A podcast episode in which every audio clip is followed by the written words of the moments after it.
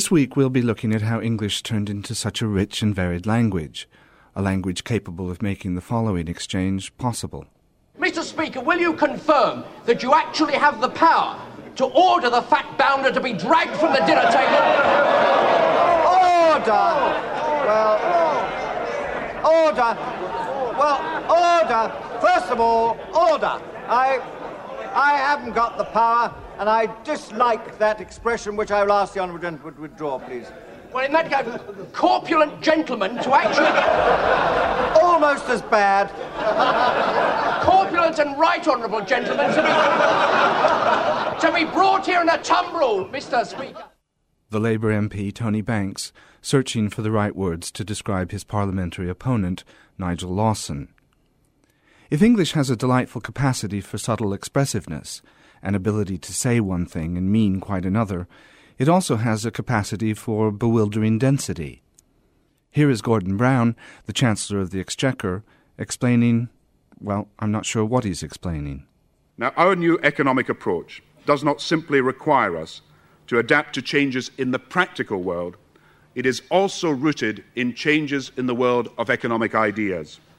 The growth of post neoclassical endogenous growth theory and the symbiotic relationships that people now understand. As we saw in our first two programs, English has both benefited from and been complicated by its mongrel heritage. Successive waves of linguistic invaders, the Anglo Saxons, the Vikings, the Norman French, have left us with a multi layered language that is particularly rich in terms. No one actually knows how many words there are in English. The Oxford English Dictionary contains 615,000 entries, about twice as many as the largest French, German, or Spanish dictionaries. But in fact, if you add in all the terms that don't make it into even an unabridged dictionary like the OED, the proper nouns, the more obscure scientific and mathematical terms, then the number is very much larger, probably not less than three or four million. Indeed, it can be argued that there are too many words in English. After all, do we really need a word like glabrous when we already have hairless? Or sternutation in preference to sneezing, or quotidian for ordinary. The wealth of synonyms and the fractional degrees of difference that sometimes distinguish them can be confusing, as the novelist Marika Cobbold discovered when she began learning English as a young girl in Sweden. I do remember my English teacher at primary school, who was also the headmistress, very early on teaching us the social nuances, and that amused me because I didn't think I ever come across that in any other foreign language I learned. You know, that I think it's best, children, if you say lavatory and not toilet, and I think English people really prefer if you say napkin and not serviette. And I remember reacting to that even as a comparatively young child. And do you not have that sort of thing in Swedish?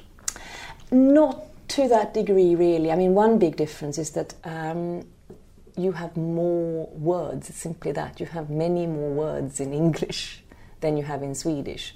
Um, if you look up at the thesaurus here, you'll find maybe three or four different words that describe the same thing, whereas in Swedish it might only be one. So you you have a clumsier vehicle, really, a clumsier tool. English is so rich indeed that we need all manner of dictionaries to capture it medical dictionaries, engineering dictionaries, computer dictionaries, since no one dictionary could possibly convey it all. Jonathon Green has spent much of the last few years picking his way through one of the more interestingly arcane areas of English lexicography slang. Ironically, he finds it hard to define his own subject. I find it very difficult to define slang. Um, etymologically, it actually comes from a Swedish or Scandinavian word which means thrown. Same word as gives us sling, and it's thrown language. That is one of the theories. Another is it's that it's the language of criminals because it's the slang which means slangs actually mean chains, and it's the rattling of the chains, figuratively, symbolically, whatever. But what it really is, it's, it's, it's the language of it's an alternative to the standard. That's what that's how I see it. It's also linguistic two fingers or one finger, depending on which country you come from, a gesture of disdain, thumbing the nose to, to the standard English. It's a release, it's a relief. It's enormously enjoyable. It's a very rich language. It's it's so difficult. I mean, a word like tanner, meaning sixpence, when we when we didn't have when we didn't have um, before decimal coinage. That was slang. Lots of people used it. They probably didn't even know it was slang, but it was. If I look at a word, if I look at a late 16th century mole whopper pace, I know that's slang. Mole means a, a, a, scrubber, basically. Wop means to have sexual intercourse, and a pace is standard English meaning fast. So what it means is, you know, she is a girl who, I suppose, has sex quickly. I mean, um, that's slang. It, you would not use that in standard English. It is not formal. It is not polite. Slang tends to be impolite. I think. Slang also changes. If you look in 1711, when Jonathan Swift is writing um, a letter, which I shall paraphrase as something like for the reform of the English language, he is saying that mob is slang, that bamboozle is slang, that elisions like couldn't and wouldn't are slang, and those in 1711, as far as he was concerned, were slang. But this is a period when, shortly afterwards, Dr. Johnson would define the word illiterate as not knowing Greek and Latin. It is very difficult with language. It, it tends to be from various people's point of view. I'm amazed that um, mob should ever have been thought of as slang, but in 1711 it was. Was slang richer in former times? Was it more productive? I like the old stuff, but some of the new stuff can be absolutely wonderful. I mean, I think Harpic is wonderful. Harpic, which means mad. Why is Harpic mad? Harpic is mad because it's clean around the bend. One of the more indelicate areas of slang, indeed of language generally, is obscenities. But an obscenity today wasn't necessarily an obscenity in the past. I mean, a very good example, there's a couple of good examples. I mean, it, I mean, one is the word bollocks, which people, I think, would. It's used to mean rubbish in a relatively colloquial way, but on the whole, you know, when you get kicked in the bollocks or whatever it is, that's slang. Yeah. The interesting thing is that if you go back to a dictionary or a glossary, to be more precise, a Latin Anglo-Saxon glossary prepared by a man called Abbot Aelfric, which I think around approximately a thousand years ago, he translates, um, I think the word is something like testes, um, as bealukos, which means very obviously bollocks. Once again, there is the word podex, which he translates as, well, he spells it A R C E H O O L E, which we know as arsehole. I mean, those words were accepted. But to find the nerve centre, as it were, of the English language, lexical HQ, so to speak, you must travel to Oxford, to the headquarters of the world's largest and most revered collection of words, the great and noble Oxford English Dictionary. John Simpson, the OED's general editor, took time to show me around. Well, we're now in the centre of the OED editorial department, which is largely open plan. There are about 80 staff on either side of us. This is an area where there's uh, um, editors revising the existing text of the dictionary. Moving on over there, there's an area where the bibliographical group are working. Um, etymology is a bit further along. There's a new word section somewhere as well. And when we have this the revision done, It'll be completed by 2010, according to the present schedule. So it's a it's a long-term, major international project. So how many headwords are there in the in the OED now, and how many do you expect there to be in the revised edition? Well, there are about um, a quarter of a million at the moment. I should think probably 350,000, but uh, you'll be dealing with about a million defined terms, I expect. We're now in an area of the um, OED where people are working on the revision of non scientific terminology, and Olivia is one of the staff members who's working on particular parts of the alphabet at the moment. And so, what, what exactly are you looking at here, Olivia? Uh, well, recently I've been working on plant. Uh, in this part of the screen, this is where I actually do the editing. In this part, that's how it actually looks. Uh, we'll look on the page. These are the tags. In an atmosphere that seems to owe more to Silicon Valley than to the bookish world of academe, for there are no great piles of papers here, no teetering stacks of musty volumes, only a kind of clinical neatness. In this atmosphere, Olivia Duncan quietly works her way through boxes of note cards, sifting data provided for her by various specialist departments scientists, etymologists, a news team whose members coordinate a database of citations sent in from readers from around the world. All this is needed to enable Olivia to revise the entry for the word plant. Here you are. Now this is this is an extra sense of plant which which news have added in. So it's to place a bomb in a building, especially as a terrorist act, or to place a kiss. And then that will then get incorporated at the very end into what I've done. Right, I'm with you. That's Okay. incredible. So, how It is long incredible. for you how long? How long does it, one range take? Or, or, or actually one word? One word. It can vary enormously. Uh, very often, long words look as though they're going to give you terrible problems, and they don't always. What causes the problems is if the senses are very close. It, it, it can be very hard to distinguish between them. Uh, I revised perfect a while back, and that took me a long time about 10 days. Really? Yeah. Um, because it was long and the senses were difficult to distinguish. One aspect of English that often troubles people of an orderly bent is that it is forever changing. Words alter meaning over time, often diametrically. Nice, for instance, originally meant stupid or foolish. Then, at various times, it came to mean lascivious or wanton, extravagant, slothful, elegant, slight, precise, and thin. Not until the eighteenth century did it take on the modern sense of pleasant and agreeable. Most words in English experience some drift in meaning. The technical term is catachresis, to the severe annoyance of those who equate change with decline. It has been this way for a long time, as I learned from David Denison of Manchester University. People commonly feel that, uh, the English language is going to hell in a way at, at a rate that it never has before. Is that true? Nope. and they've always felt that, you know, nostalgia ain't what it used to be. There, Yeah. uh, there is no period of English that we know of when people were interested in the language at all when there haven't been complaints about change. Um, I think the first real awareness of linguistic issues is around the time of Chaucer. Chaucer writes in manuscripts that he hopes scribes don't miswrite it because there is so much change going on. We go to the 17th, 18th centuries, and you know, the attempts to fix the language, to stop it changing, to, to resist change, to complain about terrible new words like fan and mob and so on. People have always complained about change. I'm not aware that it's things are any worse now than they used to be. The way words are used, the grammar and structure of a language, changes too. I asked David Denison where the notorious stricture about not ending a sentence with a preposition came from. As far as I know, I think the received wisdom is that it was Dryden in revising some of his writing, unsure whether he should use constructions like the story of which I have been told or the story which I have been told of, did what would have been normal in his time, which was to translate it into Latin to see what Latin would do, found that in Latin you didn't normally strand prepositions at the end of a sentence and decided, well, in case of doubt, go with Latin, went through all his work doing his best to revise to the new form, and that this particular um, stricture was taken up by the grammarians of English in the 18th century and elevated into a rule. Whereas, in fact, historically, the form with the preposition late is much older than the form where the preposition comes right at the beginning.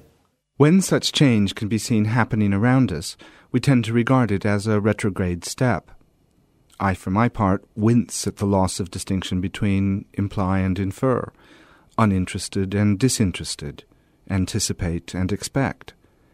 Any moderately discerning user of English will have his own list of bugbears.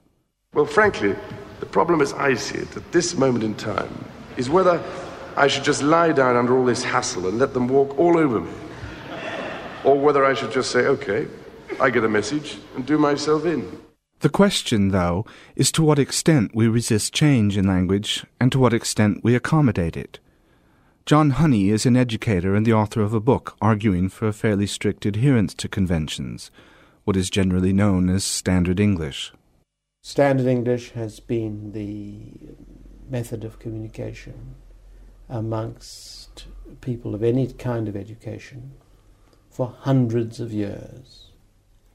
If you didn't speak it, if you used non standard grammar and peppered your conversation with non standard vocabulary, then people could assume that you hadn't had a high degree of education.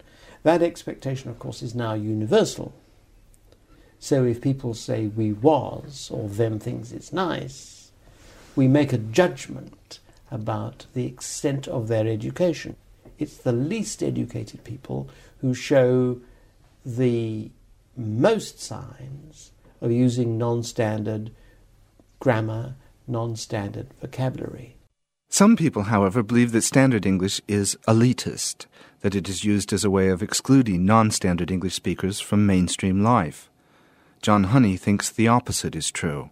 Many linguists have argued for 30 years that one of the bad things about teaching Standard English, white, Anglo Saxon, middle class speech, is that it is exclusive. It serves to exclude others. Quite wrong, says my book.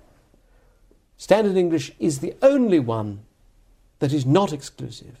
All the others are exclusive. You and I can't learn Black English. There are no textbooks. There are no linguaphone uh, recordings. Nobody is going to offer to teach us Black English, and if we try to speak Black English, it will be resented because the outsider's attempts to speak a non standard variety are usually regarded as uh, involving some kind of mockery or condescension. So they are the exclusive ones. The Lancashire dialect is exclusive. The Cockney dialect is exclusive. However hard you try, Bill, or I try, we're not going to be able to make it. And our attempts to do so will not earn us the thanks of those people who genuinely speak them from birth.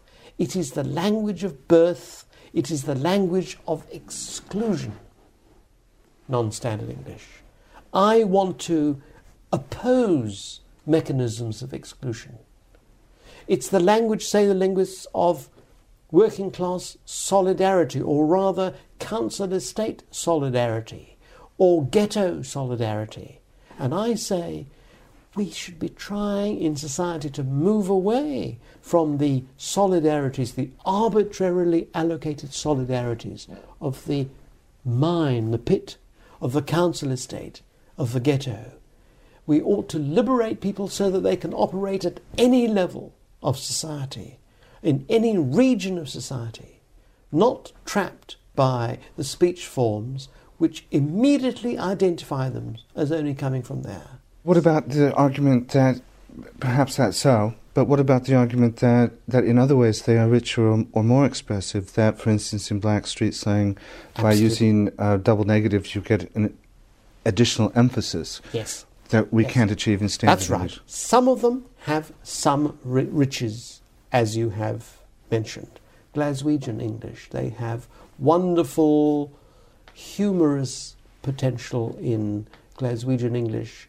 Now, you've got all kinds of humorous potential in Standard English, but here you've got an extra dimension if you can add that one. But what it doesn't say is that for a thousand common objectives of human communication, such as arguing your corner, asserting your rights, gaining respect, getting a job, filling up an application form. For all those purposes, your non standard dialect is going to be of little avail to you. In his, shall we say, livelier moments, Professor Honey accuses academics like Loreto Todd of Leeds University of a brand of dangerous liberalism, a willingness to distort and weaken English for the benefit of non standard speaking minorities. In fact, as I found when I went to visit Dr. Todd, the chasm between them is not as great as all that. I think you have to make it clear to children, and uh, how a good teacher does it is not something I would want to interfere with. But you have to make it clear to a child that just as if they're sitting down to a meal, it is easier for them if they use a knife and fork on meat rather than a spoon. I mean, theoretically, you could use a spoon, but it's easier to do certain things. The Yorkshire form of English is no better and no worse than the standard form of English, but it is the standard form of English that is the international norm. And I suppose what I would say is the teacher must somehow be able to say to the children, the form that you're using is perfectly acceptable in your homes, it's perfectly acceptable in um, the familiar circumstances in which you are. But in terms of an education, for better or for worse, the form that you will be examined on in uh, tests and all the rest of it is the standard medium. But it doesn't mean that you have to uh, tell a child that uh, his or her mother tongue, the variety they use in the home, is inadequate. It may not be the variety to use in the educational sphere, but it's not in any way inadequate. In Britain, far more than in other English speaking countries, pronunciation comes into the equation. In America, how you pronounce words may fix you geographically. Here they fix you socially as well. As Laura Wright of Cambridge explains, it's a combination of words and accent. You can't really, I mean, you can, but nobody ever does, speak Yorkshire dialect with an RP accent.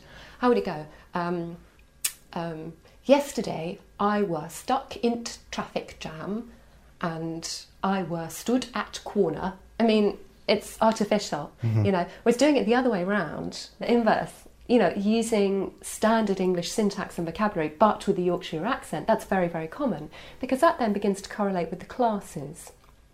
So, as a speech community, what we do is we judge those people who use, say, I don't know, a Yorkshire dialect and a Yorkshire set of vocabulary plus a Yorkshire accent as being working class people from Yorkshire. Whereas those people who speak a standard English syntax with a standard English set of vocabulary but a Yorkshire accent, we would judge as being more middle class. After all, you can get that on the regional news bulletins. And then those people who speak a standard English syntax, a standard English set of vocabulary, and an RP accent, they are non regionally marked. You cannot tell where they come from. They probably come from Kenya, you know, you Mhm. can't tell. Because they're that tiny percentile of upper middle class and upper class people. I think it's estimated at something like 7 to 8% of the population. They're the ones who own all the money, they're the ones who went to the public schools. And for them, their accent is non regionally marked. But for all other speakers, we're regionally marked. Even at the more refined levels of life, a distinctive accent can sometimes be regarded as a kind of misfortune, as Loreto Todd discovered.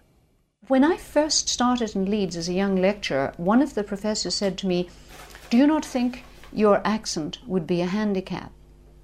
And my attitude was, as long as the students can understand me, how on earth can it be a handicap? I am me. I'm not an RP speaker. I am not from a particular uh, slice of English society. I'm not knocking those people. If that's your accent naturally, good luck to you. But it's not mine. And I mean, I am quintessentially a Northern Ireland person and tremendously happy with that. So why should I not make it overt in my speech? There are those, like the comedian Arthur Smith, who have learned to capitalize on a distinctive regional speech form. My brother and I brought up at a very similar time, and he's now the editor of the British Medical Journal and is a, an establishment figure. And he and I have similar accents, but his wafts a little bit more towards the classical uh, received pronunciation, whereas I, as a as a performer and comedian, have chosen a, a broader accent. I mean, we do sound quite similar, but there's no doubt that his is a bit posher than mine. And you know, but uh, he retains it. He was once uh, he was once invited to Buckingham Palace, and his wife was in the toilet and overheard two women speaking about my brother and saying, "Oh yes, that Dr. Richard Smith. He's very nice, but he's rather gore blimey, isn't he?" if you know, the very first time I went on stage, one of the things about me was my accent. It was quite a strong accent, a strong London accent compared to most people. And so I would naturally choose that because that already was a sort of statement, that came as a ready-made statement that I was, you know, people make assumptions about some sort of wide boy, East End, you know, bit of a lad, fast-talking, patter merchant, you know, almost the sort of man you see, you rather admire their verbal skills of selling, you know, ripped-off perfume at street corners, that kind of cockney patter type thing. So I chose that because it was something to work with and against. But I don't think I did it consciously. I think I felt that I would be funnier with that accent or, or more striking. You must spend quite a lot of your life around people, clearly, who don't have a South London working hmm. class accent. And do you find that that just the, the constant exposure to that rubs the edges off your own I accent? I think it does a bit, yeah. I, I used to say the word dull, which maybe uh, the radio scholars will know what that means. It's uh, dull, is probably, and how I've ended up saying it because in the East End it was uh, dull. You know, you know, here's, here's my Sindy dull, and I found myself being not understood by people. So in the end, I said dull at some point. I, that one I do vaguely remember consciously thinking, right, I'm going to say doll. Or perhaps they were just puzzled because you had a Sindy doll. no, it's quite common round my way. We're all very advanced. One striking feature of English is that we've never had a governing body like the Académie Française in France to try to regulate it. English just blunders along, or to put it more generously, evolves without restraint. Most people see this as a good thing. Loreto Todd. My feeling is that you cannot pontificate changes.